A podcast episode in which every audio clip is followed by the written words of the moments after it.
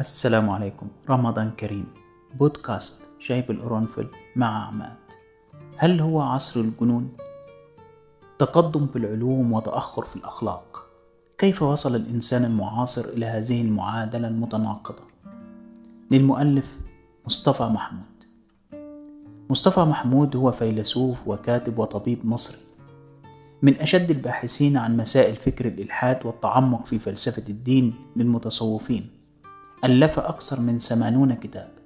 هي عبارة عن بحث مستمر عن الحقيقة وقدم أربعمائة حلقة. من البرنامج التلفزيوني العلم والإيمان. توفي عام 2009 لمن ينصح بهذا الكتاب؟ للمهتمين بالفلسفة الوجودية الدينية للباحثين عن التوازن بين العقل والروحانيات للمهتمين بالعلاقة بين الدين والعلم. المقدمة. كيف يمكن لعصر العلم والثقافة والفكر أن يحوي كل هذا التطرف الفكري والديني والاجتماعي والأخلاقي؟ إذا لم يكن عصر جنون إذا عصر ماذا؟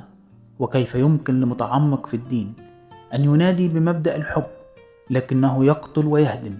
وكيف يعقل لحزب يرفع راية المساواة أن يحارب رفيقه الذي يشاركه نفس الانتماء؟ يقدم الكتاب بأسلوبه الجذاب والمشوق. تفاسير لظواهر غير منطقية ولا يستسيغها العقل في عالم وصل درجة متقدمة من التطور التكنولوجي والعلمي والثقافي ولا زالت ممارسات الأكثرية فيه رجعية وغير مقبولة. الفصل الأول الصوفي يحب الخالق ويجاهد ليفوز بلقائه. أساس العبادة والاعتقاد عند الصوفي أن الله هو مصدر الحب والنور الظاهر في الوجود التي نحب وأنه وحده يعطي قيمة لما ليس له قيمة فيزهد في حياته ولا يهتم بما هو مادي وفاني ويهيم عشقا بصانع الجمال والخليقة الرائعة ساعيا لوصل الإله غير المنظور من خلال البشر والكائنات والأمور المادية التي يراها لعلها تأتيه بصبر لحين اللقاء. يحزن الصوفي كثيرا على من يجهل إننا في أرض غربة ووطننا الحقيقي هو عند إله الحق المحبوب. الذي منه أتينا وإليه سنعود. فلنطلق طاقاتنا بالعمل والجد ونتقرب من إلهنا كي ننال في تلك الساعة رضا بدل الخزي. وإن قلنا إننا نملك العالم أو المال أو الجاه وأن نجاتنا مضمونة نحكم على نفوسنا بالهلاك. لأننا جميعا نحتاج أن نسجد ونعبد وندخل من الباب الضيق وأن نجتهد ونضحي لنكون مؤهلين لملاقاة صاحب البهاء. الفصل الثاني الحب أكبر حقيقة وأكبر وهما ويختلف بحسب الأشخاص. الحب موجود بلا جدال لكن طبيعته تختلف باختلاف طبائع الأشخاص ودوافعهم وغاياتهم. فرجل يقتل زوجته بدافع الحب أو ينتحر بسبب الحب أو يقتل من أجل الحب وأصبح الظلم والسرقة من أجل الحب وهو حب لحظي وذو هدف وينتهي عند تحقيقه بينما حب الصوفي مخصص لذات الإله وهدفه الوحيد هو نيل الرضا. ويرى الصوفي الحب في وجوه الأطفال وفي العصافير ورفيف الفراشات ويقول حبي للمخلوقات من حبي لخالقها. هناك من يحب ويتزوج حسب الشرائع والأحكام بهدف المودة والرحمة وإعمار الأرض. لكن الطماع يحب المرأة من أجل مالها والفنان يحب في المرأة جمالها. لذا أصبحت معاني كلمة أحبك كثيرة فهي أحيانا تعني أكرهك واستعبدك وأحيانا تعني لنكون كلنا لله. وللحب مراتب تتبع صفات المحب فهو شهواني بين الشهوانيين وتجاري بين التجار. وعندما يقول أحدهم كلمة أحبك فهو صادق لكن للحظة وينتهي صدقه وحبه عند حصوله على منفعته. معاني الحب اختلفت وكذلك الرجل القوي ذو العزم والهمة والمتعدد الزوجات فكيف هو عصرنا الحالي الفصل الثالث وضع الرجل اختلف بصعود المرأة وأخذ أدواره. يميل الرجل إلى تعدد الزوجات بسبب طبيعته الفسيولوجية ورغم شرعية تعدد الزوجات إلا أنها ظاهرة تتناقص. وشرط العدل بين الزوجات في القرآن يشير إلى استحالة التطبيق بين الزوجات. وربما كانت تلك دلالة على ما سيؤول إليه حال الرجل في هذا الزمان. ومن الواضح أن القوة والمكانة التي وصلت لها المرأة من علم وعمل وثقافة ومال ساهمت في تراجع مكانة الرجل في البيت والمجتمع. نحن على مشارف عصر جديد يبدو فيه أن المرأة هي سيدة الموقف فتتشر رئيسة وزراء بريطانيا. وأنديرا غاندي رئيسة الهند كما نراها في حلبات المصارعة والكاراتيه والفضاء والمحطات الإعلامية وهي ربة البيت والمصنع والمجتمع. لكن الله اختار الأنبياء من الرجال فلو كانت المرأة تصلح للقيادة لاختار منهن نبيات فأي عصر هذا الذي يدفع المرأة بالتخلي عن كيانها الهين اللين؟ الفصل الرابع العادات السيئة تكبل الإنسان وتفشله. أكبر عدو للإنسان هو عاداته. فهي تضرب في جذوره وتصبح مع الوقت والتكرار حاكمة عليه وكأنها تقيده بالحديد. فمدمن الكحول أو النيكوتين أو المسكنات يعمل لأجلها وليس لأجل نفسه. وفي كل مرة يأخذ كفايته منها يحتاج إليها أكثر وفي النهاية يطلب ما هو أقوى ومختلف ذاهبا إلى قيود أخرى أقوى لأنه أصبح عبدا لها. أما الشخص المتوازن فيبتعد عن تلك الممارسات ولا يسعى لإشباع الرغبات والأهواء. فيعطي وينتج ويعمل لأنه حر. كسر العادات المتأصلة والمتجذرة مؤلم جدا. وأول خطوة تكون بمقاومة الأفكار ورفضها. فأقوى الشهوات والأهواء إذا أهملت تموت. علينا الابتعاد والترك والهجر وغض البصر ومن الخطوات الفعالة في ترك العادات هو الانعزال عن الناس والسجود والصلاة وطلب القوة من الله لرفض الأفكار القديمة المرتبطة بالعادات السيئة والانشغال بعمل منتج مفيد. الفصل الخامس هذا عصر انقلاب الموازين ورفع رايات كاذبة. كانت العلاقة قديما تبدأ بنظرة خجولة وتنتهي بالزواج. أما في الغرب فهي تبدأ بزواج وتنتهي بتعرف الرجل والمرأة على أسمائهم. ونجد اليوم المخدرات بين تلاميذ المدارس وليس مع الكبار. هو عصر السرعة. يريد فيه الطفل أن ينتهي من عمل كل شيء قبل السادسة عشر. وأن يصل للشهرة عند بلوغه العشرين. عن طريق اغتيال رئيس دولته مثلا. ويجيب من يسأله عن سبب فعلته إنه وعد حبيبته. أن يقوم بعمل خارق من أجلها. يتحكم طبع الأشخاص في سلوكهم وبناء عليه يختارون مذهبا لتكون جريمتهم مقبولة أمام الآخرين.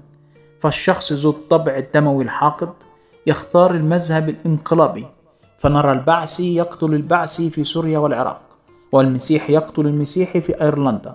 ينادون بوحدة الصف وعند وصولهم السلطة يقتلون بعضهم البعض.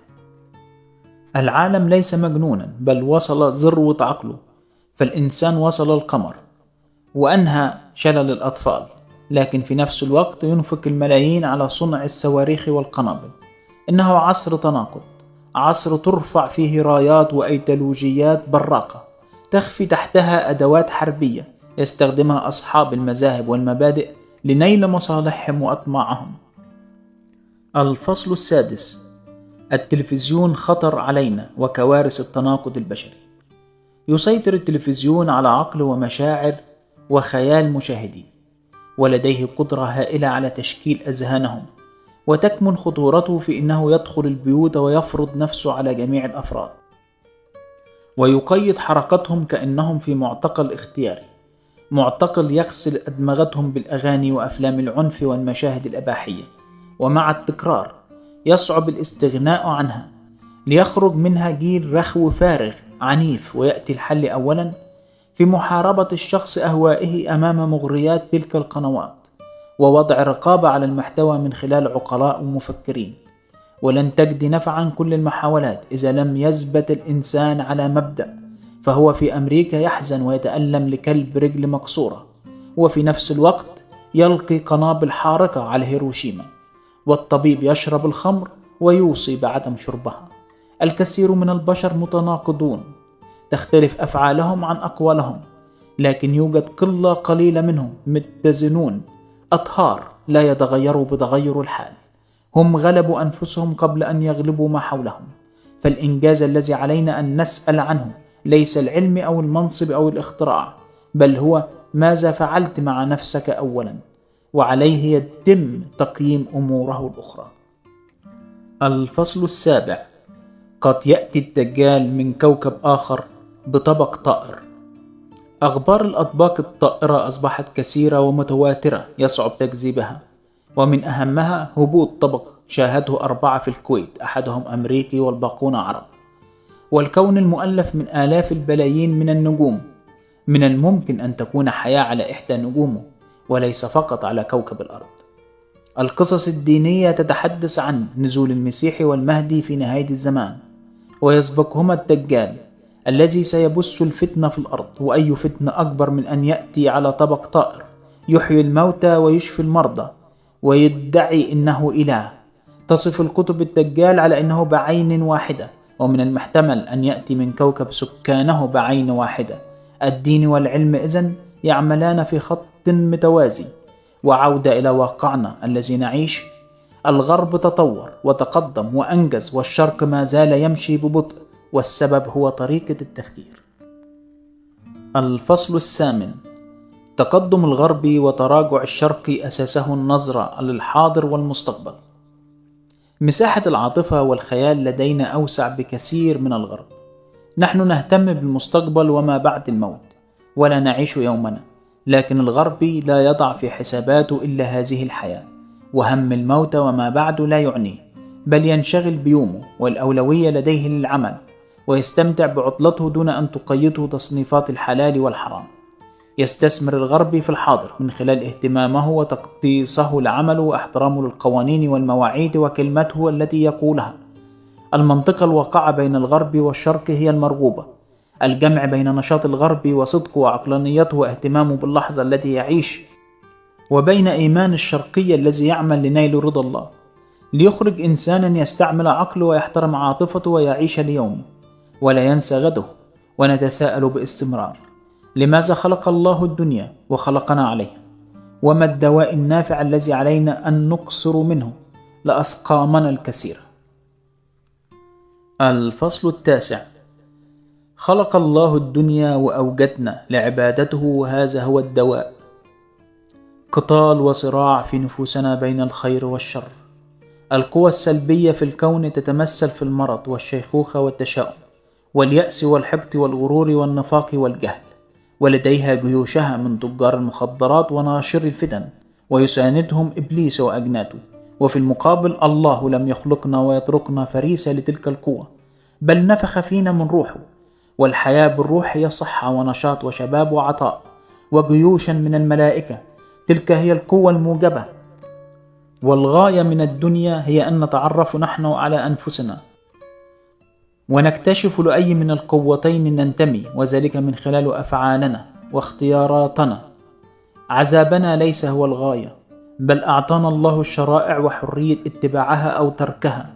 ويوم حساب على كل فعل وقول وقرار. الله لا يحتاج لعبادتنا بل نحن من نحتاجه. وبقطع العبادة تنقطع عنا الرحمة والعطاء والمغفرة. وينقطع عنا دواءه الشافي لكل أسقامنا. الله موجود وهذا يعني وجود العدل والطمأنينة. ويعني أن هناك حكمة في المرض والألم والعذاب والعجز والفشل. المهدئات تشل عقل الإنسان كي تشفيه. ولكن كلمة لا إله إلا الله تنير العقل. وتطرد الخوف والوساوس وتعطيه نوما. عبادة سيد الأكوان هي شفاءنا وكيف لا وهو خالقنا. ورغم هذه الحقيقة فقد ذهب الصوفي بعيدا في عبادته لله وأخطأ في طريقة حبه حتى اقترب من الكفر. الفصل العاشر. أخطاء بعض الصوفيين وتطرف عبادتهم. قال شاعر صوفي أنا من أهوى ومن أهوى أنا. نحن روحان حللنا بدنا. أي إنه هو والله واحد واعتبر الصوفي كل شيء على إنه الله وليس إنه دلالة على إبداع الخالق. واعتقدوا أن التوحيد خطيئة لأنه يشترط وجود اثنين عبد يوحد ربه. وذهبوا إلى أبعد من ذلك فقالوا بأن كل العبادات على حق وبأن كل شيء هو الله وأنكروا عذاب الآخرة على مبدأ أن الله هو, هو كل شيء. لن يعذب نفسه وكمن حضر بعضهم إلى الادعاء بألوهية علي بن أبي طالب والحاكم بأمر الله. وأسوأ من هذا كله بلغ بعضهم غاية التطرف. في قولهم بأن الله هو كل شيء حتى الباطل. لهذا لا يجب أن ننكر الباطل. لم يخطئ الصوفيون وحدهم بل أخطأ أيضا بعض علماء الشريعة. الذين لم تكن سيرتهم خالية من الانتقادات والمآخذ الخميني مثال. على ذلك عندما أسقط نظام الحكم الظالم وأطلق فرقا تقتل وتسجن وتعتقل باسم الحرس الإسلامي وتنفيذا للشريعة وليس هو بشريعة أو بإسلام. جميعنا يلزمنا مراجعة النفس وتصويب المسار. فمن من البشر لا يخطئ لكن الحق والباطل كالنور والظلام لا لبس فيهما. الفصل الحادي عشر. كلمات اعتراف وندم وتوبة. أهملتك وهجرتك يا إلهي ودخلت قصورا ورقية ليست قصورك باحثا عن فرحي وراحتي أهنت قيمتي التي وهبتني وبذلت نفسي لمن داسها واذلها خدعتني شهواتي وملذاتي حتى وصلت إلى وحوش تلبس ثياب الحملان فقتلوا ضميري وسرقوا إيماني أنا لا أنتمي لتلك الظلمة ولم أعد أحتملها اخترقني ندمي ودنا مني موتي. تذكرت رحمتك فصرخت لك مثل طفل يتيم أتوب إليك بكل خلايا جسدي. وقطرات دمي وأنت أنت لا تتغير اللطيف الحنون الودود. فسمعت صراخي ونشلتني وردتني مني إليك أنت سلامي وفيك اطمئناني. فقرة بارزة. لولا تجلى الله على مخلوقاته لما كان هناك شيء يستحق الحب في الدنيا على الإطلاق. الخاتمة. يعلم الإنسان يقينا أن الله موجود لكنه لا يدرك الطريق الصحيح لعبادته فيصبح بذلك فريسة سهلة لكل من يدعي القدرة على ايصاله للضرب الصحيح. والصوفي بدوره يعبد الله من خلال الأمور الملموسة. لكننا في الواقع لا نحتاج لوساطة بيننا وبينه فهو إله يسمعنا ويرانا ووصل الأمر ببعض الصوفيين حتى التطرف عندما قالوا أن الله والصوفي واحد. علينا كسر عاداتنا السيئة بالترك والهجر وغض البصر. فلنهرب من شباك إبليس التي يرميها علينا ونحتمي في حضن الإله الحنون الرحيم. فلا أمان إلا عنده ولا راحة إلا لديه.